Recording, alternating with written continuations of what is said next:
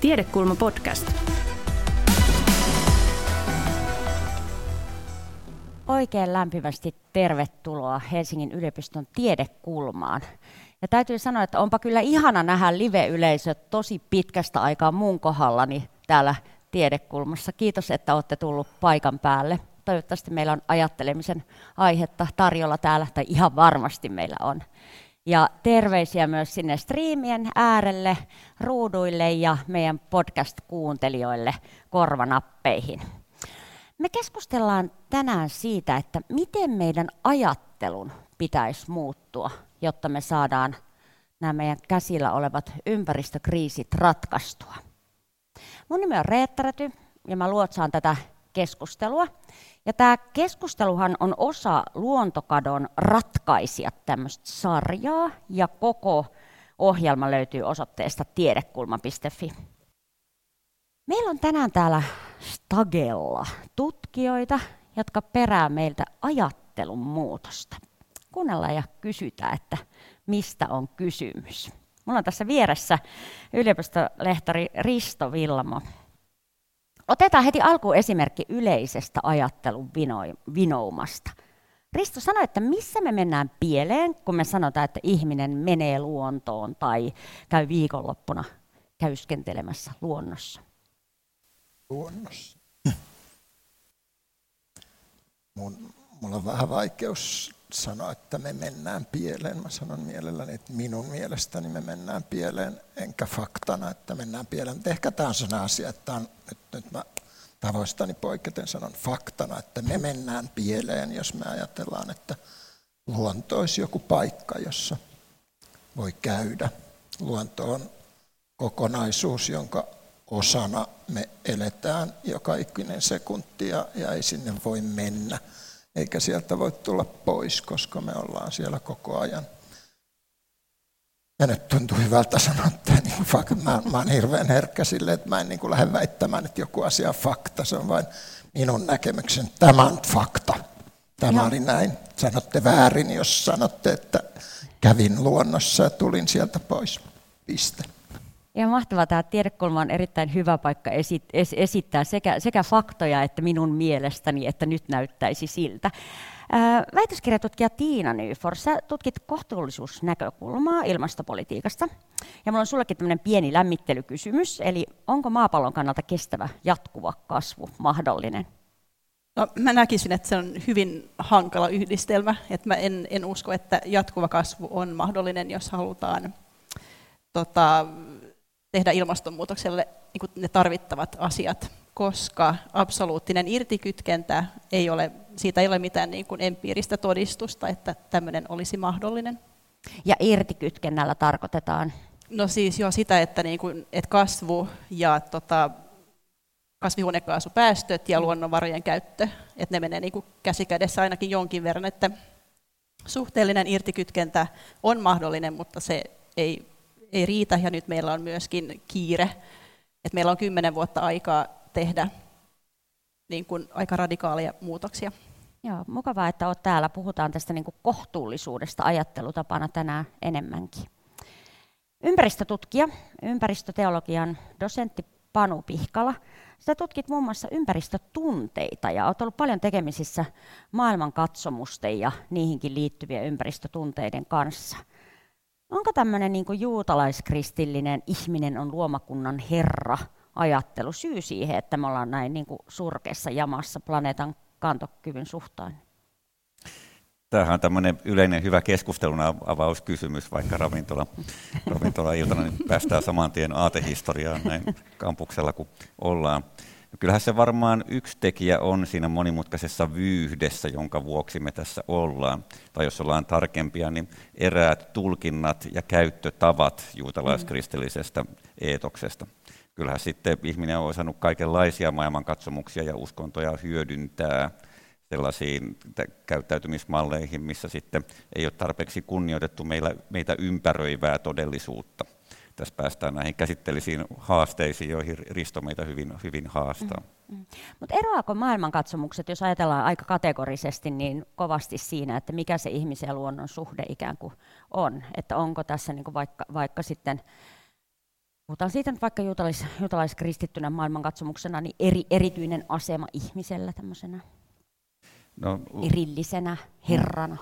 Kyllä, uskontotieteellisessä ja teologisessa tutkimuksessa tietysti sitten pyritään tarkastelemaan yhtäältä näitä kokonaisuuksina, tai, ja sitten analysoimaan, että minkälaisia erilaisia tulkintoja yhden katsomuksen piirissä on ja mitä isompi katsomus tai uskonto on, niin sitä enemmän käy selväksi, että löytyy tosi monenlaista. Mm. Ja vaikka juutalaiskristinuskosta niin löytyy painotuksia, mitkä on hyvinkin ekologisia, ja sitten löytyy painotuksia, mitkä on tosi ihmiskeskeisiä, ja saattaa osa olla myös sellaisia, joissa pyritään erottautumaan aineellisesta maailmasta. Paljon on pyritty vertailemaan sitä, että olisiko joku uskonto selvästi ympäristöystävällisempi kuin muut. Mutta siinä ollaan yleensä kyllä päädytty ongelmiin just sen takia, että uskonnot ei ole jotakin olemuksia, mitkä ei muutu ajan myötä, vaan niihin vaikuttaa aina se ajan hetki ja myös sitä, miten niitä sovelletaan. Et tietenkin tietyissä uskonnoissa ja katsomuksissa on sellaisia piirteitä, joiden on helppo nähdä edistävän tämmöistä kunnioittavampaa su- suhtautumista ympäristöön. Joo. No aletaan purkaa vähän tätä tematiikkaa, eli näitä ajattelun binoomia, mutta kerrotaan tähän alkuun, että miksi nykyinen ajattelu, niin kuin vaikkapa nyt sit ihmisen ää, ajatteleminen luonnosta erillisenä tai jatkuvan kasvun ajatus tai näitä, mitä nostitte esiin, niin miksi se on ongelmallista? Mitä siitä on seurannut? Mikä tämä nykytila on? Miksi meillä nyt on käsillämme joku ongelma? Onko tämä? Okay. No mä lähden siis sä toimittaja, sä teet napakoita yksinkertaisia kysymyksiä, sitten me varmaan annetaan semmoisia aika erilaisia vastauksia, että sanotaan niin, että mä lähden vastaamaan tuohon mielelläni semmoisesta näkökulmasta, että, että länsimainen tiede on, on niin kuin, se on kuitenkin aika tärkeä tekijä siinä, siinä, että meillä on asiat nyt tällä lailla kuin mitä tässä on. Tieteellinen ja tekninen kehitys ja tota, mielelläni käytän sitä esimerkkiä, että, että esimerkiksi mun tyttäreni on diabeetikko ja mä tiedän tasan tarkkaan, että hän ei olisi hengissä nyt, ellei olisi sitä valtavaa, niin kuin, valtavan historian omaavaa monista vuotista länsimaista lääketiedettä, joka on kehittänyt niin kuin aivan huimia juttuja ja joiden ansiosta meidän hyvinvointi on, on kasvanut niin kuin ihan mielettömästi. Ja, ja tota, musta se on niin kuin kauhean inhimillistä, kauhean ymmärrettävää, että kun se on ollut niin suuri menestystarina, se, se länsimainen tiede, joka perustuu siihen, että me niin kuin pilkotaan, pilkotaan kokonaisuudet pieniin paloihin ja tutkitaan niitä pala kerrallaan, niin me ollaan niin kuin, tämä on nyt yksi, yksi tapa vastata tuon sun kysymykseen, että me ollaan ikään kuin huumaannuttu, hurmaannuttu siitä tieteen mielettömästä vääntövoimasta ja muutosvoimasta.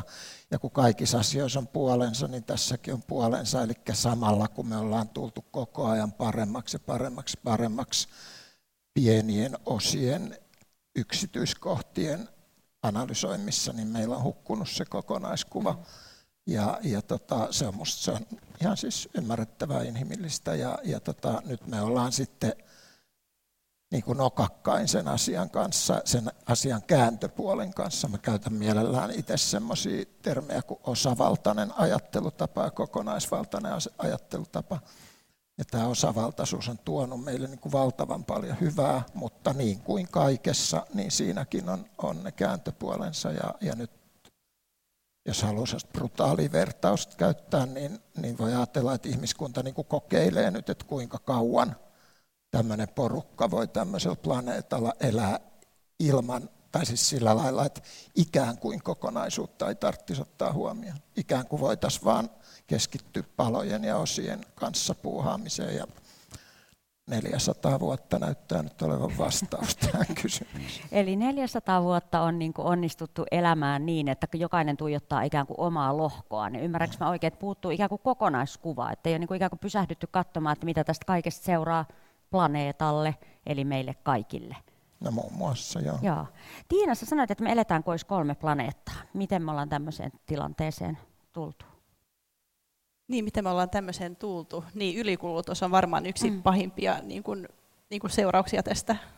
Että tota, nyttenhän me, no keskiverto, suomalainen, keskiverto suomalaisen hiilijalanjälki on nyt noin 10 tonnia, hiilidioksidiekvivalenttia vuodessa. Ja sitten on, on laskelmia siitä, että, että kestävä, jos me tähdätään semmoiseen niin puolentoista asteen siihen, niin sitten vuonna 2030 niin pitäisi olla kahden ja puolen tonnin luokkaa sitä, niin tämä niin kuin kertoo vähän siitä niin kuin suuruusluokasta, että miten, kuinka paljon me ylikulutetaan. Ja tota, miten me ollaan päästy tänne, niin tota, varmaan fossiiliset polttoaineet ovat mahdollistaneet sen, että tota, siis valtava määrä energiaa ollaan pystytty hyödyntämään sitä ja tota, ollaan keksitty kaikenlaista. Ja tota, joo, mä sanoisin, että ehkä, ehkä se, se on yksi keskeinen. Mm, mm. Tiina, kun sä tutkit taloutta ja politiikkaa niin kohtuullisuusnäkökulmasta, niin onko ihminen joskus ollut kohtuullisempi kuin nykyään? Että onko se, ollut, onko se niin kuin meidän ongelma jotenkin se kohtuuttomuus, tai kuvaa vähän sitä, että, että onko tämä niin kuin ihmisen luontaispiirre, tämmöinen kohtuuttomuus?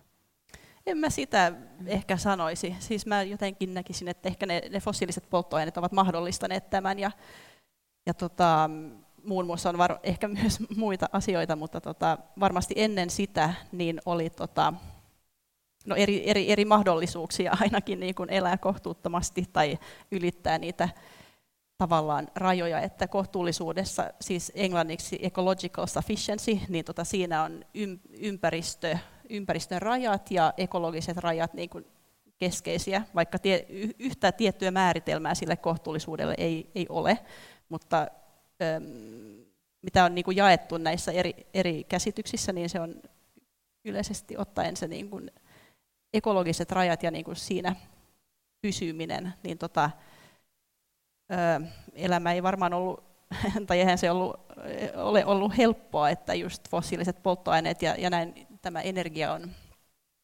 on tota, mahdollistanut tosi paljon asioita, kuten tässä tuli jo mainittua, niin tota, mutta ehkä jos ajattelee sitä niin kuin ekologisuutta, niin ehkä silloin on ollut vähän pakostakin, ollaan oltu, ei ollut niin, ma, siis ei ollut mahdollista tehdä kaikkea, mitä me nyt voidaan. Ja, ja yksi näkökulma siihen kohtuullisuuteen on myös se, tai yksi ei nyt määritelmä, tai mutta ainakin niin kuin tapa katsoa sitä, on myös, että, että kohtuullisuus tarkoittaa sitä, ettei tehdä kaikkea, mitä me voidaan tehdä.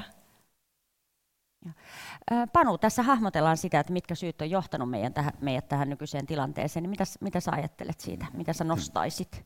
Varmasti on pa- paljon syitä, niin kuin tässä käy ilmi. Joo, tämä on tosi laaja juttu, ja jos mä nyt kolme nostasin, niin yhtäältä valta, toisaalta halu päästä helpolla, ja kolmanneksi semmoinen käytännön ajautuminen. Tämä ympäristöhistoriahan on näitä tarkastellut, tietysti ympäristöfilosofia ja etiikka ja monet alat, ja usein se juontaa sitten tutkimaan, että minkälainen se ihmisheimojen tai metsästäjäkeräilijöiden alkutilanne on ollut ja mitä rupeaa tapahtumaan sitten, kun saadaan enemmän teknologiaa ja kaupungistumista ja muuta. Ja kyllähän meidän eräät varhaisemmat säilyneet tekstit, vaikka Gilgamesh, Epos tai vanhan testamentin eräät osat, niin aika kiehtovia, että niissäkin näkyy jo se siirtymä, missä yhtäältä on sitten vallankäyttöä välillä erittäin epäeettistäkin sellaista, sitten toisaalta niin on halua päästä helpommalla, mikä on hyvin ymmärrettävää, jos on hirveän työlästä esimerkiksi ravinnon saaminen. Ja sitten sellaista käytännön ajautumista, että se on välillä sellainen muna vai kana kysymys se, että miten paljon aatteet ja käytäntö, kumpi niistä enemmän ohjaa. Et siinä vaiheessa, kun jotkut esimerkiksi teknologiset asiat tulee mahdollisiksi tai helpoiksi, niin aika usein sitten joukolla sinne päin mennään. Ja historiaa kun tutkitaan, niin yleensä sieltä löytyy sitten myös se vastarintaporukka, mikä on yleensä vähemmistö. Ja sitten lähdetään tekemään sitä, mitä ei ehkä aina olisi viisasta tehdä. Kun me puhutaan ajattelun muutoksesta, niin minua kiinnostaa, että miten teidän oma ajattelu on muuttunut tutkimus- ja opetustyön kautta. Rista. Mä olen siis 63-vuotias ja mä tota 45 vuotta sitten aloin opiskella ympäristötieteitä, että aika haarukka on siis tämä. Mm. No siis muun muassa tänään mä oon jutellut omien opiskelijoitteni kanssa heidän kanditöistään ja, ja se on niin kuin ihan, se on niin kuin ihan siis sanalla sanoen häkellyttävää, miten fiksuja he ovat verrattuna siihen, miten minä osasin ajatella heidän iässään. Se on ihan, siis ei riitä sanat kuvaamaan tätä. että kun mä tuun semmoisesta maailmasta, missä tosiaan vaikka, että jos sulla oli niinku roskaa ja sitten mietittiin, että mitä sille tehdään, niin se niinku suuri oivallus oli se, että, että viedään se metsään. Eli ei, ei heitetä vaikka ikkunasta ulos, vaan viedään metsään. Tehdään tämmöinen nerokas asia kuin kaatopaikka. Ja se oli meistä niin kuin kauhean fiksu juttu siihen aikaan. Ja, ja tota, vessavedet meni niin kuin suoraan järveen sellaisina, että vähän perspektiiviä siitä, että, että niin kuin, jos kestävyysympäristön näkökulmasta katsotaan, niin mitä siis muunkin tämän 60 vuoden aikana on tapahtunut niin valtavasti. Ja, ja kun siinä on elänyt mukana, niin, niin se on jotenkin, en, en mä osaisi kuvata siis, että miten, millainen mä olin 20, mitä mä ajattelin 20-vuotiaana, se, ja en ainakaan haluaisi lukea kuvausta siitä, sanotaan niin. Mutta tota, aina mä oon ymmärtänyt sen, että tämä on paljon isompi, tämä kestävyyskriisi, tai eihän silloin puhuttu kestävyyskriisistä, mutta ympäristökriisi ja kestävyyskriisi on paljon niin kuin isompi juttu kuin ja sitten vielä isompi ja vielä siitäkin isompi kuin mitä sitä niin kuin aina puhutaan ja ajatellaan. Ja se, kyllä mä oon sen niin kuin aina tajunnut, mutta sen mä tajun nyt hirveän paljon paremmin kuin nuorempana. Ja, ja, tota, ja sellainen, niin kuin, ehkä sellainen toivon ja epätoivon mm. vuoropuhelu on, on ei, ei se sinänsä ole muuttunut, mutta ehkä ne asiat, jotka herättää toivoa, niin ne on vähän muuttunut. Että kyllä mä, en mä koskaan ole ollut sellainen ihan synkistelijä, mutta, mutta, tota, mutta että sanotaan, että, että nyt mä saan esimerkiksi toivoa semmoisesta asiasta, että mä tajun, että vaikka nyt kun tänään puhutaan luontokadosta, niin ei luonto mihinkään katoa, ihan vain tiedoksi kaikille, että ei luonto katoa että et diversiteetti voi vähentyä, ja, ja, mutta tämä on luontoa. Kaikki tässä, me koko ajan hengitetään happea ja, ja, ja semmoisten asioiden niin kuin oivaltaminen, että ei ihminen voi, niin kuin plane, ei planeetta, ihan jos joku ei tiedä, planeetalla ei ole mitään hätää. Planeetta on ja pysyy, mutta se, että voiko ihminen täällä elää, niin se on tietysti eri asia, mutta tämmöiset asiat niin kuin luo mulle nykyisin toivoa, kun mä tajun vaikka se ihminen näyttää vähän pienemmältä kuin se näytti ennen ja se tuntuu mukavalta, mutta kyllähän toisaalta niin kuin on jotkut asiat tuntuu ehkä synkemmiltäkin kuin ennen, mutta ei mennä niihin nyt. Joo, tämä on kyllä ka- kaunis kuvaus ja suuria asioita, ja mä kyllä viehättää se ajatus tälleen, kun yliopistolla ollaan, niin se, että, ne, että se yhteys nuoriin opiskelijoihin, niin niin että sekin sitten tuo tavallaan semmoisen ajatuksen siitä vaikka, että kuinka sama, jaan tuon kokemuksen siitä, että miten, miten fiksuja ihmisiä meillä, meillä on täällä mm. opis, opiskelemassa. Tiina, miten, miten sun tota, a, oma ajattelu on muuttunut tutkimustyössä? No tota, ö, on mä ajatellut näitä tota, no, kestävyyshaasteita ja näin ja ympäristöasioita ehkä vähän päälle kymmenen vuotta. Ja tota, mulle ehkä tämä, että kun löysin tämän kohtuullisuus, luin siitä enemmän, niin siinä jotenkin kit, siihen, siinä kitkeytyy tosi monta asiaa, että mitä tavallaan ajatteli, että, että pitäisi tapahtua, meidän, mitä, mitä, mitä meidän pitäisi tehdä, kuten kulutuksen vähentäminen, ei vaan sillä, että kulutetaan eri tavalla. Ja tota, niin, että siinä on, tota, se oli semmoinen oivallus jotenkin, että tämmöinen on jo olemassa, tämmöinen, tota, joku on tota, laittanut tosi monta, öö, tai siinä, siinä on tosi monta ulot, ulot, ulottuvuutta, ja sitä mä myös tutkin, että miten kohtuullisuutta ymmärretään tällä hetkellä, ja se on tosi kiinnostavaa, ja sitä kautta myös tulee siis uusia ulottuvuuksia. Yksi on esimerkiksi no se, että miten, miten ihminen näkee itsensä suhteessa muuhun luontoon, että, että tota, olemme yksi laji muiden joukossa ja, ja sitten tämä talouskasvukriittisyys, tai että se, sekin on, on siinä niin kuin osa sitä, koska jos ruvetaan vähentämään, vähentämään kulutusta, niin sitten se väjämättä vaikuttaa siihen talouskasvuun, kun, kun kulutus on kuitenkin talouskasvun ainakin yksi moottori ja näin. Me juteltiin ennen tätä ja sä sanoit, että kohtuullisuus tarkoittaa myös runsautta. Se oli musta hieno. Joo, se on, mun, munkin mielestä tosi mm. hienoa, että, että kohtuullisuus ei ole niin kuin yhtä kuin niukkuutta, vaan kohtuullisuutta voi myös, sen voi nähdä, no tosiaan ei ole yhtä, yhtä määritelmää siitä, mutta yksi, yksi määritelmä tai niin kuin näkemys siihen on, että, tota, että hyvä elämä planeetan rajoissa tai ekologisissa rajoissa, ja se puhuttelee mua siis todella paljon, koska siis äm, ää, niin, että päämääränä on niin kuin hyvä elämä, ja se, se, miten me nyt eletään, niin ei voida niin kuin sanoa hyväksi elämäksi, kun se ei ole niin kuin kestävää, vaan me, niin kuin, se on aika tuhoisa, tuhoisa, tota, tuhoisa muulle, no, muulle ympäristölle ja sitten kyllähän se meillekin tulee sitten takaisin jossain vaiheessa tai vaikuttaa myös, myös meihin ja vaikuttaa jo. Ja näin, niin tota, mutta just tämä runsaus, niin tota, ehdottomasti kohtuullisuudessa voi olla runsautta. Että tota, just kun kohtuullisuus on aika tiiviisti kytketty siihen, ym, niihin ympäristövaikutuksiin ja miten suhteessa ekologisiin rajoihin ja, ja tämmöiseen, niin onhan siinä tosi paljon asioita, missä ei ole yhtään niin kuin, ei ole niin kuin ylärajaa. Esimerkiksi se, että viettää aikaa ystävien ja läheisten kanssa ja käy luonnossa telttailemassa. Semmoista niin kuin että et kevyesti astutaan tämän maan päällä ja ollaan. Että semmoista runsautta ja meillä on puhdas ilma täällä, meillä on ihana luonto.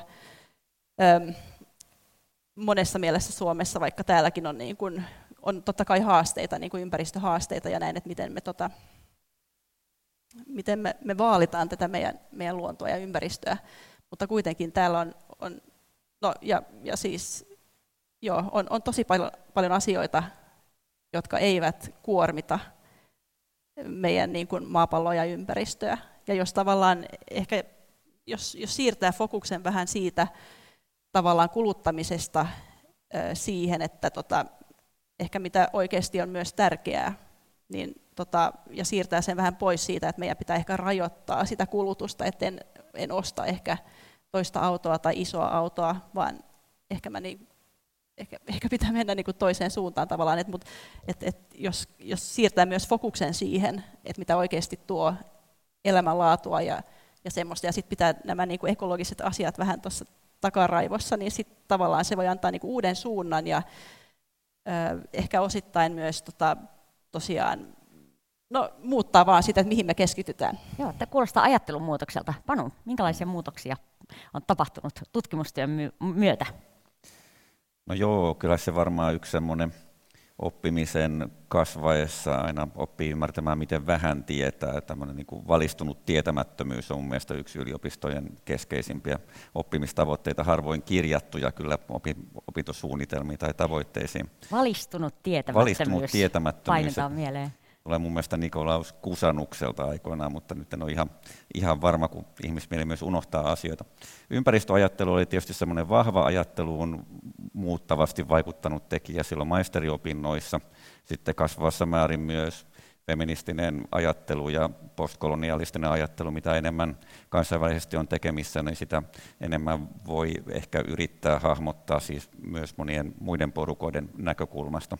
Sitten tietysti tämä tunteisiin liittyvä puoli on ollut kanssa monista tekijöistä johtuen. Yhtäältä länsimainen tiedekäsitys, mikä tässä on viitattu, niin on aika vahvasti pyrkinyt siihen, että puhuttaisiin ennen kaikkea järjestä, eikä oikeastaan analysoitaisi sitä, miten tämä tunteiksi nimetty asia liittyy meidän järkeilyyn ja ajatteluun. Niin tämä kriittinen tarkastelu on ollut tässä merkittävä ajattelun muutos ja semmoinen jatkuva prosessi myös. Oikein paljon kiitos näistä ajatuksista. Me jatketaan keskustelua miettimällä sitä, että yhä edelleen, että mikä ajattelun pitäisi muuttua, jotta elo tällä planeetalla olisi kestävää.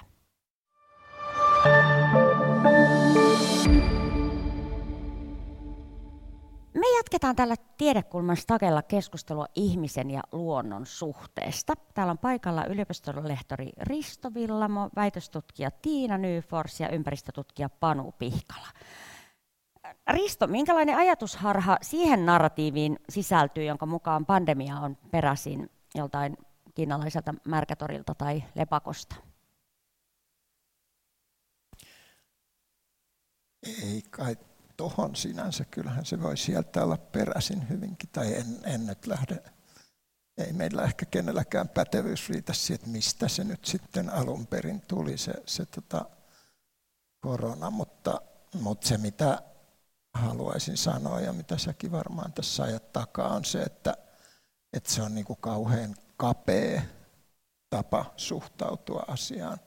Ihan kuin se nyt olisi vaan joku tämmöinen yksittäinen juttu, joka tuli jostain ja, ja voi hitsin pimpulat, nyt kävi huono tuuri, että tuli tämmöinen ja miksi ne nyt mokas siellä kiinalaisilla torilla, vaan se on niin kuin sanon, satojen vuosien kehityksen tulos, jossa ihminen koko ajan niin kuin valtaa enemmän enemmän tilaa itselleen planeetan pinnalla ja, ja ja niin kuin, tavallaan musta must se on aika sama, siis okei voi olla, että se tehtiinkin labrassa ja se karkas jostakin laboratoriosta. Ihan sama mulle, niin kuin, että, että mistä se niin kuin oikeasti tuli. Joka tapauksessa tämä kaikki on yksi kokonaisuus ja tämä planeetta on yksi kokonaisuus, ihmiskunta on yksi kokonaisuus. Meidän toi, tai, tai sanotaan niin, että sitä on järkevää tarkastella myös yhtenä kokonaisuutena. Sitä on myös järkevää pilkkoa osia tarkastella osina. Mutta jos me halutaan ymmärtää vaikka korona syvällisesti, niin minusta meidän täytyy niin kun kyllä hyväksyä se ajatus, että ainakin osittain osittain sen selityksenä on jotakin, mitä ihminen itse ja koko me ihmiskunta niin kuin yhdessä kollektiivina ollaan tehty. Että se ei ollut vaan joku tämmöinen huono tuuri tai jonkun hygieniamoka tai joku tämmöinen tai joku onneton lepakko, joka nyt sitten huonona tuurina teki jotakin. Vaan musta, mä näen henkilökohtaisesti koronan ihan loogisena. Se on, se on ilmastonmuutos, rehevöityminen, pandemiat, kaikki nämä mulle tätä samaa kokonaisuutta, jotka selittyy sillä, että ihminen puuhastelee täällä planeetan pinnalla monenlaisia asioita todella intensiivisesti, todella voimaperäisesti, muuttaa prosesseja, muuttaa rakenteita.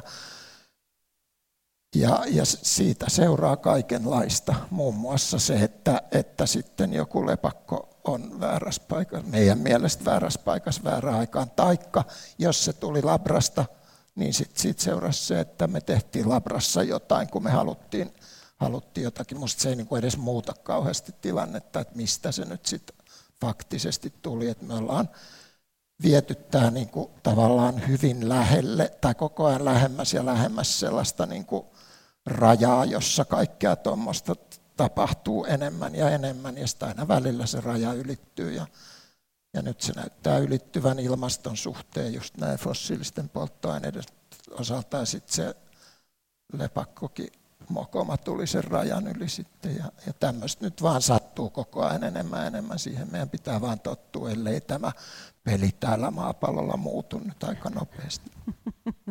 Vastasit kyllä kysymykseen ja siihen ajatus oli se, että nimenomaan tämmöinen, niin kuin, se on erilaista se kokonaisvaltainen ajattelutapa. No hyvinvoivissa länsimaissa tota, pandemia on merkinnyt ainakin osalle porukasta tämmöistä kotoilua ja lähiluonnon löytämistä ja samoilua ja monet sanoo pohtineensa omia arvojaan ja on nähty pieniä merkkejä siitä, että ihmiset on tehnyt uudenlaisia niin kuin elämän valintoja. Niin mä mietin sitä, niin kuin Panu, mitä sä ajattelet siitä, että miten ihmis, ihmiskuva vaikuttaa ympäristökriisien ratkaisumalleihin? Mitä väliä sillä on, että ajatellaanko me ihmistä olevan lähtökohtaisesti nyt kohtuullisia tai hyviä tai pahoja tai laiskoja tai itsekkäitä tai muita? Joo, tämähän oli tässä vähän sen jo lä- läsnä mm. aikaisemminkin, kun pohdittiin siitä, että onko ihminen perusluonteeltaan jotenkin kohtuuttomuuteen taipuvainen. Mm. Ja tämä käsitys jonkinlaista ihmiskuvasta tai ihmisluonnosta lainausmerkeissä, siitä tietysti paljon keskustellaan, että onko se hyvä termi pohtia jotain ihmisluontoa, niin se on pitkäaikainen, haastava ja tosi tärkeä. Ja ainakin sen analysoiminen, että minkälaisia eri käsityksiä ihmisestä on ja miten ne vaikuttaa ympäristökysymyksiin, niin se on mielestäni tosi tärkeää. Ja aika paljon kyllä nähdäkseni käyttäytymistieteilijät painottaa sitä, että ei voi mennä vain yhdellä linjalla. Eli ei voi olettaa vaan, että ihminen olisi aina itsekäs toimija, joka sitten pitää jotenkin houkutella rahallisilla tai muilla aineellisen hyvinvoinnin kannustimilla, niin kuin on usein tehty, vaan sitten ihmisellä on monilaisia motiiveja ja ihmisessä on monenlaista potentiaalia moneen suuntaan. Päästäisikö me tota, niin kuin, kaikista helpommalle, jos ihminen jotenkin katoaisi? Onko Risto ihmisellä joku erityisarvo, joka, että meidän, meidän täytyy saada täällä, täällä pysyä? Mitä ajattelet siitä? Ihminen on ihana. Ihminen saa kadota. Muutkin, lepakkokin on ihana, kaikki on ihania, mutta myös ihminen on ihana. Mä rakastan ihmisiä ja omia lajitovereitani ja mä en yhtään haluaisi, että ihminen katoaisi. Mä olen siis ympäristötieteiden opettaja ja tiedän esimerkiksi, että meidän opiskelijoiden joukossa on myös sellaisia, niin. jotka niin kuin kirjoittaa esimerkiksi esseisiinsä toivomuksia siitä, että, että voi kun ihminen katoaisi, mm. tai ainakin länsimainen ihminen, mutta että mä en. Siis on se ihan mielettömän hienoa, mitä ihminen on saanut aikaiseksi. Ja tämmöinen, siis katsokaa ympärille, no onhan tämä aika siistiä, että me tässä ollaan. Ja, ja tota, että niin kuin, en toivoisi, että se olisi nyt sitten se, jolla tämä ratkaistaan, niin. että, että ihminen katoaa. Tiedätkö, mitä mä ajattelen, kun mä kuuntelen sua, niin, niin, kuin niin sitä asiaa, että samaan aikaan, selitä mulle, että miten se, niin kuin, että samaan aikaan on niin, että, että ihminen on tuhoaja ja kohtuuton ja ää, ei osaa tarkastella kokonaisuuksia ja on ihana. Mikä, niin, mikä on Että ne on yhtä aikaa, että ne on niin kuin ikään kuin yhtä aikaa, no. ehkä jossain määrin ristiriitaisia asioita, mutta yhtä aikaa totta. Mä en ole nyt, nyt mä puhun vähän semmoista, mistä mm. mä en kauheasti tiedä, mutta siis itämaiset filosofiat onko ihan täynnä tämmöistä mm. se länsimaisessa filosofiassa käytetään sellaista sanaa kuin dialektinen mm. ajattelu niin kuin kuvaamaan tätä, että mieluummin sekä että kuin joko tai. Ja, ja niin kuin, mä en ole mikään super hyvä dialektiikassa, mutta mulla ei niin kuin oikeasti ole minkäänlainen ongelma sanoa ihmisestä yhtä aikaa, että se on ihana ja kauhea, koska se on, on ihana ja kauhea. Se tekee niin kuin tosi huonoja asioita, mutta se tekee myös tosi hyviä asioita. Eikö se länsimainen ajattelu saisi pikkasen, niin kuin, tai siis okei, nyt mä vielä sanon tämän, että, siis, että tätä päivää hän leimaa tämä mustavalkoisuus mm. ja tämmöinen niin kuin, käristyneisyys, polarisoituminen, josta nyt vaikka Yhdysvaltain kaksipuoluejärjestelmä niin kuin näyttää yhden tosi konkreettisen puolen, ja se on jotenkin meidän maailmassa on se se just, että, että se voi olla samaan aikaan ihana ja kauhea. Totta kai jokainen, jolla on parisuhde, niin tietää, että ihminen voi olla yhtä aikaa ihana ja kauhea ja sä voit rakastaa hirviötä ja niin edelleen. Että, että tota, meidän pitäisi oppia vähän dialektisemmiksi ja vähän vähemmän mustavalkoiseksi ja, ja niin kuin tavallaan ymmärtää se, että, että nyt, ympä, nyt on tosi kyseessä kestävyyskriisi, ympäristökriisi, kaikki tämä. Ja, ja sitä ei, niin kuin mun mielestä sitä ei kyllä saada ratkaistua sillä, että minä sanon näin ja sinä sanot näin ja sitten tapellaan, että kumpi on oikeassa, koska molemmat on oikeassa. Ja meidän pitää vain oppia kuuntelemaan toisiamme ja luoda semmoisia kun jokaisessa on jotain ihanaa ja jotain kauheata, niin sitten poimitaan ne ihanat piirteet kaikista. Tässä, tässä on todellakin asetetaan meidän ajattelulle tota, tämmöisiä niin uusia tavoitteita, niin kuin Panukin tuossa sanoi, ja sitten, sitten tullaan tähän. Mutta Tiina, mä haluaisin kysyä sinulta tämmöistä, että kun sä esität niin kuin, äh, meille uusia kysymyksiä, että mikä on, mikä on tärkeää, mikä on kohtuullista, mikä on oikein tai reilua, tai mainitsit hyvän elämän, niin mä mietin, että onko tämä maailmankuvan muuttaminen tai ajattelun muuttuminen, muuttaminen just tämmöistä kyselyä? Mitä sä ajattelet siitä? Kyllä mä ajattelen jo, että se aika pitkälle ehkä on, koska meidän on varmasti hyvä pohtia näitä asioita yhdessä. Mm. Että se, että joku sanelisi niin kuin rikkaille länsimaalle jotenkin, että täm, nyt, nyt siirrytään tämmöiseen uuteen aikakauteen ja se tarkoittaa tätä, niin se ei varmaan ole niin tota, hyvä tapa, vaan et siinä mielessä jo näiden kysymysten esittäminen ja niitä niin kuin yhdessä pohtiminen, niin se on varmasti aika keskiössä. Että, ja monet näistä kysymyksistä on myös sellaisia, jotka ovat aika äh, tabuja meidän kulttuurissa, että esimerkiksi joku vähentäminen on, on vähän semmoinen, että se ei ollut niin kuin kartalla, koska tähän asti me ollaan niin kuin enemmän saatu, tai lähinnä saatu enemmän ja ollaan tehokkaammin tuotettu ja puhtaammin ja isommin, kaikki on muuttunut vain isommaksi ja, ja paremmaksi. Ja asiat voi edelleen muuttua paremmaksi, mutta ehkä se on niin kuin eri, eri tavalla kuin tähän asti jotenkin. Eli se, että mikä on tärkeää, mikä on se hyvä elämä ja tota, mitkä ovat tarpeet ja mitkä ovat semmoiset, mitä enemmän vaan halutaan, että jotain luksuskulutusta tai onko, voidaanko jopa puhua turhasta kulutuksesta. Mutta nämä on kaikki vähän tämmöisiä niin kuin herkkiä aiheita meillä, meidän kulttuurissa varmaan niin kuin, ja länsimaisissa, länsimaissa yleisesti ottaen, että me ollaan ihan niin kuin, me ollaan niin kuin toista mallia seurattu nyt jonkin aikaa ja niin pitkään varmaan, että me ollaan totuttu siihen ja se on meidän normaali elämä ja sitten jos sitä ruvetaan niin kuin kyseenalaistamaan, niin sitten se on, joo, se voi olla aika, aika haastavaa. Niin siinä mielessä joo, yhdessä pohtiminen ja, ja tota, koska ihan sen takia myöskin, että jotta meidän voisi olla hyvä elämä myös jatkossa, niin se on ihan siis se on niin tarpeellista. Panu, mitä sä ajattelet siitä, että jos maailmankuvan muuttaminen, mi- Meillähän on niin kuin tavallaan tämmöisiä kertomuksia siitä, että ihminen niin kuin jotenkin kävelee jollain polulla ja sitten näkyy joku näy, ja näkee jonkun näyn ja sitten vaikkapa tulee uskoon tai, tai jotain tämän tyyppistä.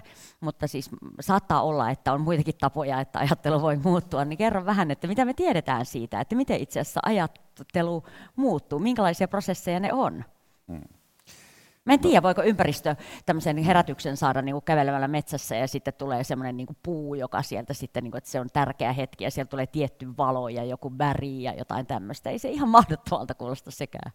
Joo, kyllä mä laittaisin tuon sinne valistuneen tietämättömyyden piikkiin, että niin en lähtisi domaamaan heti suoraan. Ja itse asiassa aika kiinnostavaa tutkimusta on tämmöisistä funktionaalisista samankaltaisuuksista ympäristötoiminnan ja uskonnollisuuden välillä. Tämä okay. on vähän kankea ilmaus, mutta kukaan ei ole vielä keksinyt parempaa suomennosta. Tässä on tämmöinen joukkoistamisen haaste, että funktionaalinen samankaltaisuus tarkoittaa samankaltaisuutta siinä, miten jokin asia ilmenee ja toimii, että siinä on nämä molemmat, missä siis tämmöisiä niin kuin ilmestyksen oloisia kokemuksia, jotka saa ihmisen pysähtymään ja miettimään syvästi elämän arvojaan ja maailmankatsomustaan, niin tällaisia on tosi monilla merkittävillä ympäristösuojelun pioneereilla esimerkiksi. Siellä saattaa olla sitten monenlaisten muiden lajien kohtaamista tai sitten muuten vaan vaikka kaupunkiympäristön ja luonnollisemman ympäristön, jos näitä käsitteitä käytetään, liittymäkohdista olemista. Eli sieltä löytyy kyllä tämmöistä.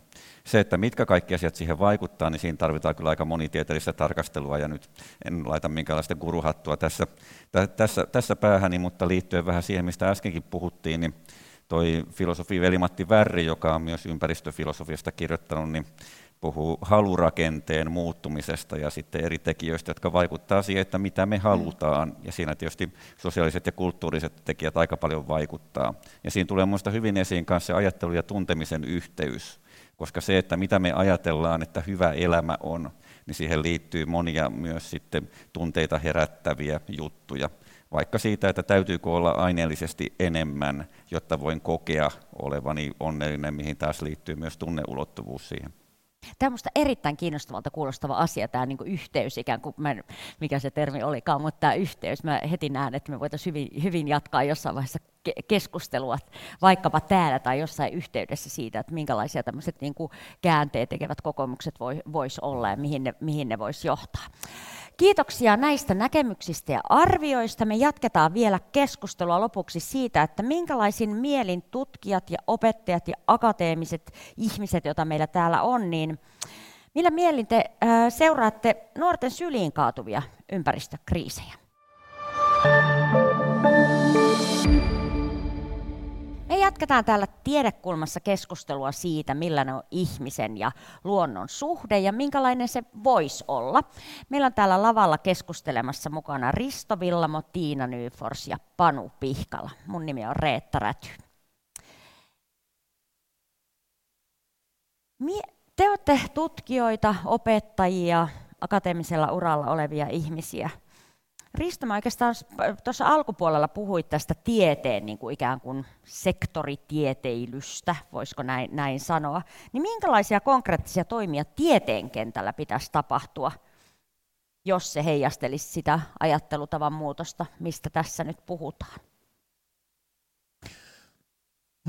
No, tiedehän on tietysti vain yksi osa yhteiskuntaa, että, että niin kuin mun mielestä tosi hyvin laitettu kysymys just siinä mielessä, että, että me tarvitaan niin kuin kokonais, mun mielestä kokonaisvaltaista, sanotaan nyt vaikka maailmankuvan muutosta, ja sen täytyy musta heijastua tieteeseen, koulutukseen, politiikkaan, ihan kaikkeen. Ja, ja tätä tiede ehkä,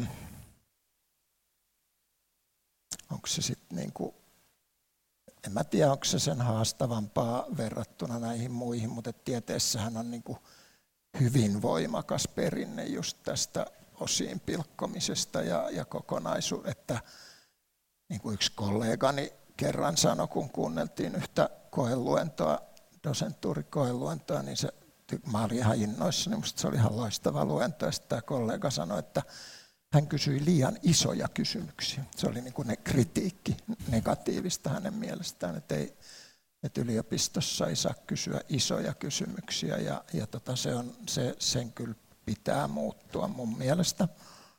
Että tieteen täytyy uskaltaa yrittää olla kokonaisvaltaisempi. Tästä ei tule mitään, jos me vaan jatketaan sillä, että me pilkotaan kaikkia osiin. Ja, ja, mutta sitäkin täytyy heti samaan hengenvetoon. Siis, ah, tyttäreni diabeetikko on hengissä ja elää normaalia elämää, eli älkäämme koskaan lopettako sitä osavaltaista tiedettä, sitä, joka pureutuu pieniin yksityiskohtiin.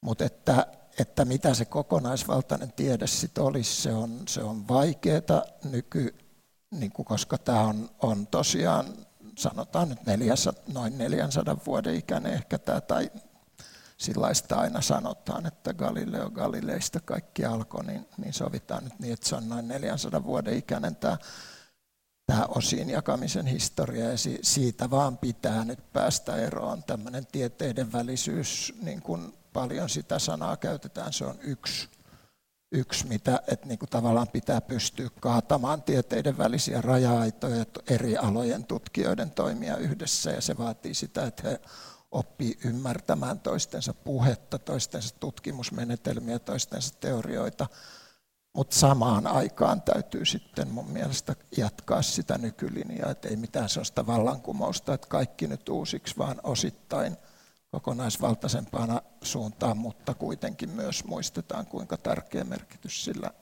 perinteisellä osiin jakavalla tieteellä on. Sekä että. Sekä Tämä on nyt sekä että. Tässä on Herra sekä että. Tota, annan tästä tämmöistä niin uploadit, uploadit siitä virkistävää. Mutta puhutaan vähän niistä tunteista. Panu, sä oot tutkinut nimenomaan ilmastotunteita. Ja tämän vuoden syyskuussa julkaistiin tämmöinen alustava arvio tähän asti laajimmasta kansainvälistä tutkimuksesta – jossa tarkasteltiin lasten ja nuorten, tässä tapauksessa 16-25-vuotiaiden ilmastotunteita. Ja niitähän, kuulkaa, piisas niitä tunteita, monelle ehkä tuttukin tämä tutkimus, mutta ihan muutaman luvun nostan. Peräti 56 prosenttia vastaajista jakoi käsityksen, jonka mukaan siteeraan ihmiskunta on tuhoon tuomittu. 49 prosenttia raportoi, että ilmastonmuutos on saanut heidät epäröimään lasten hankkimista. Panu, tässä tutkimuksessa oli 10 000 vastaajaa kymmenestä eri maasta. Ja y, tästä herää paljon kysymyksiä. Yksi on, että miten tämä kysymys niin ympäristökriiseistä näyttäytyy eri puolilla maapalloa, eli kymmenessä maassa tehtiin tätä. Että tämähän ei ole kaikkialla mikään niin filosofinen kysymys siitä, että mikä se ihmisen ja luonnon suhde nyt onkaan. Hmm. Joo, juuri näin, ja myös sitten samassa maassa eri ihmisten ja porukoiden mm. näkö, näkökulmasta jos meillä olisi tässä vaikka yksi saamelainen edustaja mukana, niin se on aika eri, eri, eri tulo, tulokulma kokemusmaailman peru, perustalla. Ja tämä ihmisen ymmärtäminen piirtyy mun mielestä tosi olennaisena tässä, jos halutaan edistää näitä erittäin kiireellisiä päämääriä, niin me tiedetään, että ne herättää aika paljon ja vahvoja tunteita. Siellä voi olla voimakasta epätoivoa ja pessimismiä, niin kuin tämä tutkimus toi esiin eri puolilta maailmaa. Se oli vielä voimakkaampaa esimerkiksi vaikkapa Filippiineillä ja Intiassa ja Nigeriassa kuin Suomessa, eli tämmöisissä maissa, joissa sitten ilmastokriisin seuraukset näkyy jo kovemmin. Niin se on yksi osa tätä tunnemaastoa. Sitten on paljon myös motivaatiota vaikuttaa asioihin ja tehdä asioita. Ja tämähän on semmoinen ajattelullinen keino kanssa, että meidän pitäisi pystyä riittävästi pitämään näitä voimavaroja esillä myöskin, ilman että se menee semmoiseen ylioptimismiin, mikä voi olla myöskin todellisuuspakoa. Eli tässäkin tullaan tähän sekä, sekä että piirteeseen mielestäni. Mm. Mit, mitä te ajattelette, Tiina, miten meidän pitäisi valmistaa tulevia sukupolvia ikään kuin tulevaan, että mikä se viesti on? Että me sörssittiin, hoitakaa hommat, tai mikä se viesti ikään kuin sun mielestä voisi olla? No ehkä se voisi olla joku semmoinen, että, että herätään, ja, herätään tähän tota, ja otetaan vastuuta. Koska nyt on niin paljon tietoa siitä, että, että meidän on muutettava suunta. Ja meillä on jopa tavoitteita, tai Suomella on, on erittäin hieno tota, hiilineutraaliustavoite, mutta miten päästä sinne, niin se on vielä, niin kuin, siinä on vielä aukkoja. No joo, kyllä se vastuun ottaminen olisi tota, mun mielestä tosi keskeinen. Ja se voi niin kuin, poliittisesti tapahtua silleen, että, tota, että tota, joo, et, et, et uskalletaan mennä myös herkkiin alueisiin, kuten esimerkiksi just tämmöinen tietty kuluttaminen, joka ei ole ihan tarpeellinen, esimerkiksi lomalennot ja semmoista, että äm, ihan vain ottaakseni yhden, yhden esimerkin, mutta tota, ja sitten myös se, että ehkä, ol, ehkä olisi tarve nyt ruveta keskustelemaan myös niin kuin talouskasvun pakosta ja niin kuin vaihtoehtoja talouskasvulle. Se on todella herkkä kysymys, ja, tota, mutta se voi olla aika, aika olennainen siinä, että, että onnistutaan näissä niin kuin, onnistutaan siinä, että me kohdataan nämä ilmastohaasteet ja, ja, ja, ja luontokatohaasteet. Ja tota, kyllä mä sanoisin, että vastuun ottaminen ja ei, ei silleen, että yritetään niin kuin mahdollisimman pitkään vain jatkaa tätä, tätä, mitä me nyt tehdään, vaan tota, että et uskaltaa katsoa jotenkin faktat silmiin ja niin kuin ruvetaan muuttamaan yhteiskuntaa. Risto, tunnistatko tämän tässä isossa tutkimuksessa 56 prosenttia vastaista jako tämän käsityksen, että ihmiskunta on tuhoon tuomittu, niin kysyn ensin, että tunnistatko tämän ajatusmallin ö, opiskelijoista? No kyllä, joo. Mit, Hyvin mit, helppo vastata. Mm, mitä, mitä ajattelet siitä? Mitä itse ajattelet tästä? Tämä tulee nyt hauskaan saumaan, kun mä olen just tänään käynyt aika, aika syvällistäkin keskustelua yhden, yhden opiskelijan kanditutkielmaa tekevän opiskelijan kanssa tästä. Ja, tota, ja siinä toistan, mitä sanoin hänelle, että kun tavallaan niin kuin, että kun mä voisin siirtää, mä en pysty tuntemaan, mitä niin kuin tunt, mä, mä pystyn kuvittelemaan, miltä tämän päivän 22-vuotiaasta tuntuu, mutta mä en pysty tuntemaan sitä hänen tunnettaan. Ja samalla lailla mä luulen, että hän ei taas pysty tuntemaan mun tunnetta. Hän, että kun mä sanon, kun mä luettelen puoli tuntia asioita, ihan helposti, jos olisi puoli tuntia aikaa, mä luettelisin teille puoli tuntia asioita, jotka ennen oli huonommin ja nyt on paremmin. Mutta tota, te pystytte tietämään, että nykynuori pystyy kuuntelemaan tietämään, niin kuin tiedostamaan, mutta ei hän varmaan pysty tuntemaan sitä tunnetta, joka mulla on siitä, kun mä oikeasti olen nähnyt niin monen asian menevän parempaan suuntaan. Ja mä en halua yhtään vähätellä enkä yhtään vesittää sitä, miten ahdistava tämä, tämä päivä on.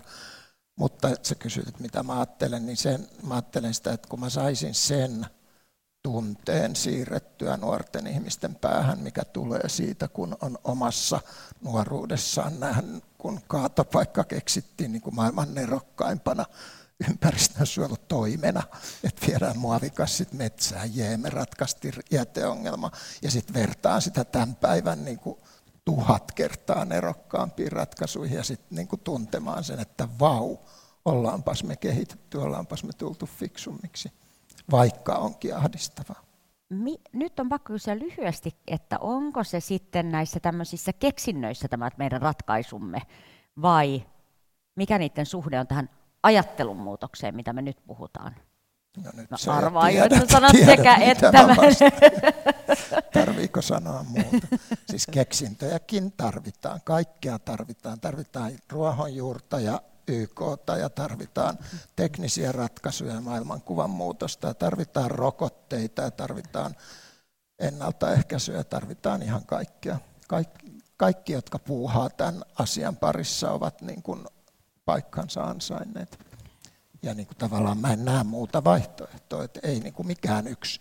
Jos maailma nyt muuttuisi naps kokonaisvaltaiseksi vain, niin tämä olisi kauhea kaos yli huomenna.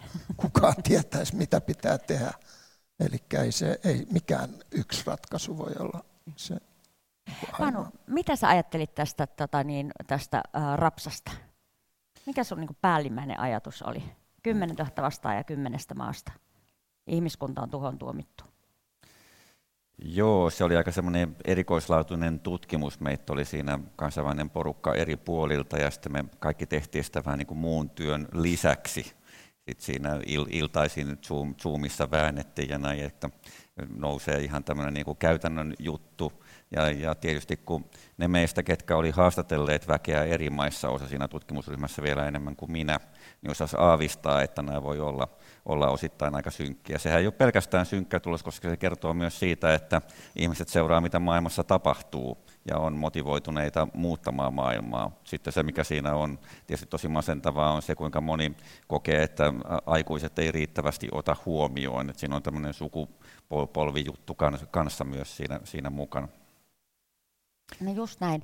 Kuulkaa, meillä keskustelu lähestyy loppua, niin otetaan muutama yleisökysymys tai, tai kommentti täältä ja edelleen ehtii, ehtii mukaan sekä sieltä striimistä että, että täällä, täällä paikan päällä. Mitäköhän me täältä keksitään? No niin, onko luonto liian hidas ihmiselle? Pitäisikö ihmisen hidastaa elämän tahtia ja miltä tämä näyttäisi? Vai pitääkö löytää eri vaihtoehtoja? Eli pääkysymys, onko luonto liian hidas ihmiselle? Minkälaisia ajatuksia? Okay. Äh, ihminen on osa luontoa, luennoitsija Ihminen on osa luontoa, kohta yksi. Eli jos luonto on hidas, niin sitten mm. ihminenkin on hidas, koska ihminen elää luonnon mm. sisällä ja ei, ei ihminen voi olla niin kuin muuta kuin mitä luonto on. Mutta tota, tietysti niin kuin luonto on sellainen kuin se on. Ja, ja tota, kyllä nyt kovasti näyttäisi musta tällä hetkellä, jos mä arvaan oikein, mitä hän tarkoittaa hidastamisella, mm. niin kyllä varmaan niin kuin samaa suunnilleen kuin sä tarkoitat, niin kyllä kannattaisi nyt hidastaa. Mutta mä niin tarkoitan vasta, että luonto kyllä hoitaa tämän asian. Ei hätää, luonto ei katoa mihinkään. Että se on ihminen, joka nyt tässä on pulassa ja ja niin kuin, että ihminen on sitten, olkoon se liian nopea sitten suhteessa muuhun luontoon, niin ehkä kannattaisi vähän hidastaa. Mm. Tiina, mitä ajattelet tästä? Joo, kyllä mä olen sitä mieltä, että meidän pitäisi nyt hidastaa. Se menee, menee kyllä aika lujaa tällä hetkellä. Meillä. Mitä kaikkea se voisi tarkoittaa? Kuva vähän sitä maisemaa. No se voisi ehkä tarkoittaa semmoista, että me esimerkiksi matkustetaan vähemmän ja hitaammin. Mm. Eli ei lennetä, vaan mennään junalla esimerkiksi ja sitten, tota, että no, et, et kulkee ihan pyörällä ja kävellen, sekin on hidasta tai hitaampaa semmoista. Ja, ja tota, mitäs muuta? No, esimerkiksi ruuassa siinäkin voi olla hitautta, että tekee enemmän itse ja ö, tota, ostaa ehkä vähemmän semmoista jotain pikaruokaa tai semmoista. Ja tota, kyllä se mun mielestä on aika keskeinen tämmöinen just hidastaminen siinä kohtuullisuudessa siinä se sopii todella hyvin siihen ja tota, yhdessä tutkimuksessa sanottiin, että, että tämä sufficiency on niin kuin less speed, less clutter, less market ja vielä less jotain. Mutta se on tämmöistä, niin kuin, että tehdään, tehdään vähemmän. Mm. Täällä on itse asiassa, me sulle Tiina kysymys, miten kohtuullisuustutkija suhtautuu kiertotalouteen, jota varsin paljon hypetetään? Niin, mä en ole itse ajatellut sitä hirveän paljon, että se on, se on varmasti hyvä, tai se on, se on tarpeellinen siinä mielessä, että se, että se on ehkä sitä tehokkuutta tavallaan, että miten me käytetään resursseja ja, ja raaka-aineita. Ja semmoinen, tota, että totta kai sitä tarvitaan ja tarvitaan lisääkin, mutta yksinään se ei ehkä riitä kuitenkaan, vaan tarvitaan nimenomaan tämä kohtuullisuus lähestymistapa ja näkökulma tähän vielä sen lisäksi, että niin kuin vähennetään sen lisäksi, että tehostetaan. Panu, sä saat tämän kysymyksen, tota, koska ehkä semisti filosofiseksi menee. Kun luonto ei ole paikka, vaan olemme osa sitä koko ajan. Täällä on nyt opetuslapset, tota niin, on opittu, ei ole mennyt hukkaan tämä, sekä että ihminen on osa luontoa, mitä muuta, me ollaan opittu vaikka mitä tässä. Ää, niin niin, niin mitä voisi tarkoittaa se takaisin luontoon, jota nyt ehkä niin kuin osana kestävyyskriisin ratkaisua tarvitaan, kun puhutaan tämmöistä takaisin luontoon hengestä? Mm. No, kieli on tietysti kommunikaation väline, ja sitten jo, joskus saattaa olla hyödyllistä, että tehdään sitä tärkeää käsiteanalyysiä ja pohditaan, että mitä se kertoo meistä ja meidän toimintatavoista. Esimerkiksi jos me aina puhutaan vain ihminen ja luonto, mikä taisi olla jonkun vanhan koulun oppikirjan nimikin, niin mistä se kertoo. Mutta joskus arkikielessä niin voi olla, että käytetään sanoja semmoisella tavalla, mikä ei ole filosofisesti täysin kestävää, mutta se on vaan vähän helpompaa sanoa, sanoa lapsille, että jos rupeaa sanomaan, että lähdetäänkö mahdollisimman luonnonläheisiin ympäristöihin retkelle, niin se voi mennä hankalaksi arjessa, mutta nämä molemmat pitää mukana. Se, että mitä tämä voisi tarkoittaa sitten, niin ta- takaisin kokonaisvaltaisuuteen ja kohtuullisuuteen. Mm. Nähdään, tässä on ollut muista ilmassa aika, aika vahvasti. Ehkä tämä linkittyy tuohon hitauteen ja nopeuteen. 1900-lukuvahan on kuvattu kiihtyvän nopeuden vuosisatana ja sitten se kiihtyvyys vaan tahtoo, tahtoo jatkua. Ja tästä tulee tämmöinen silta mun mielessä siihen, mistä aloitettiin, eli tämmöisen ihmisen ko- kokemus ison maailman keskellä, mistä osa näistä vanhoista myyttisistä teksteistäkin kertoo siitä, että minkälaista se on se tähtitaivaan katselu, tai sitten jos yhtään luonnontieteeseen on perehtynyt, niin minkälaista on katsoa vaikka Suomen paljasta kalliopintaa siinä jos rupeaa sitten hahmottamaan, että kuinka hitaita tai pitkiä on ollut ne prosessit, jotka on luoneet tästä graniitin ja gneisin yhdistelmästä tämmöisen, ja vertaa sitä sitten siihen ihmisen elämään. Tämä on tietysti aika vanha ympäristökasvatuksellinen harjoite, mutta mä ajattelen, että tässä on jotain siitä niin kuin takaisin luontoon aspektista. Onko se ympäristökasvatuksellinen haaste? Kun mä ajattelin, mä todellakin tunnistan siis sen kalliolla makaamisen ja sen kallion tuijottamisen, ja, tota, ja sen, että sä alat tajuta, että se ei olekaan siis itse asiassa harmaa eikä tylsä, vaan sehän on siis jännittävintä, mitä voi olla. Ja jossain poplyrikassakin mainitaan kallion nuolaisuja, vaikka mitä kannattaa tuijottaa kalliota. Hei, me lopetellaan tämä keskustelu, ja siis mehän siis tiedetään, että ajattelua ja maailmankuvaa on itse asiassa aika vaikea muuttaa. Moni asia ihmisen niin kuin jotenkin ää, päässä ja olemuksessa vähän, vähän sotii sitä vastaan, mutta, mutta koska olemme avoimin mielin ja, ja ottaneet haasteen vastaan, niin voidaan me ainakin haastaa omia ajatuksiamme. Niin otetaan vielä yksi kierros, Risto saa aloittaa. Millä ajatuksella te haastaisitte tätä keskustelua kuuntelevia, kuuntelevia? Että mitä me voitaisiin nyt kukin tykönämme pohtia, jos me ollaan nyt avattu mielemme tämmöiselle ajattelun muutokselle? Saanko sanoa kaksi? Saa, anna tulla.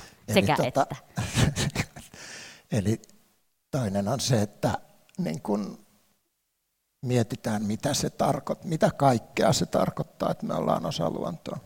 Se tarkoittaa ihan niin kuin valtavan montaa asiaa, ei siitä sen enempää. Toinen, minkä mä haluaisin sanoa, on se, että, että nyt kun me ollaan opittu ne diabetekset ja muut aika hyvin parantaa, niin meillä on edessämme semmoinen juttu kuin kompleksisuus.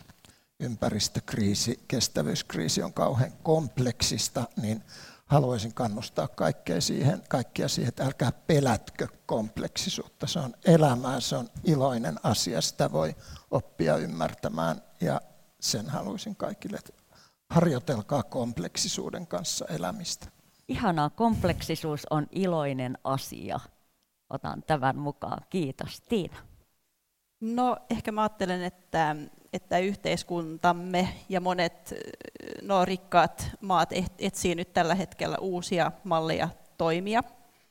Ja tota, ehkä tämmöinen jonkinlainen kohtuullisuusajattelu voisi olla siinä tota, semmoisena johtotähtenä. Ja tota, että jos mä nyt niin haasta, haastaisin ajattelemaan, niin ehkä just, että tota, jotenkin avoimin mielin, että miltä voisi kohtuullinen tai kohtuullisempi yhteiskunta näyttää ja miten niin kuin omassa elämässä, elämässä tota, semmoista avo, avo, avoimielisyyttä uusille ideoille. Ja, ja sitten kun jos kuulee myös joltain poliitikoilta tai jotain, jotain niin kuin radikaalia avauksia tai jotain, niin, ää, tota, niin jotenkin avoimin mielin Pano. Tuo, tuo Risto sanoi oikeastaan se, mikä minulle tuli eka mieleen, niin täytyy koettaa muotoilla toisin. Jos koet halua rakentaa parempaa tulevaisuutta, niin arvosta itseäsi, koska koet tätä halua. Älä aina koe riittämättömyyttä, vaikka haluatkin kehittyä.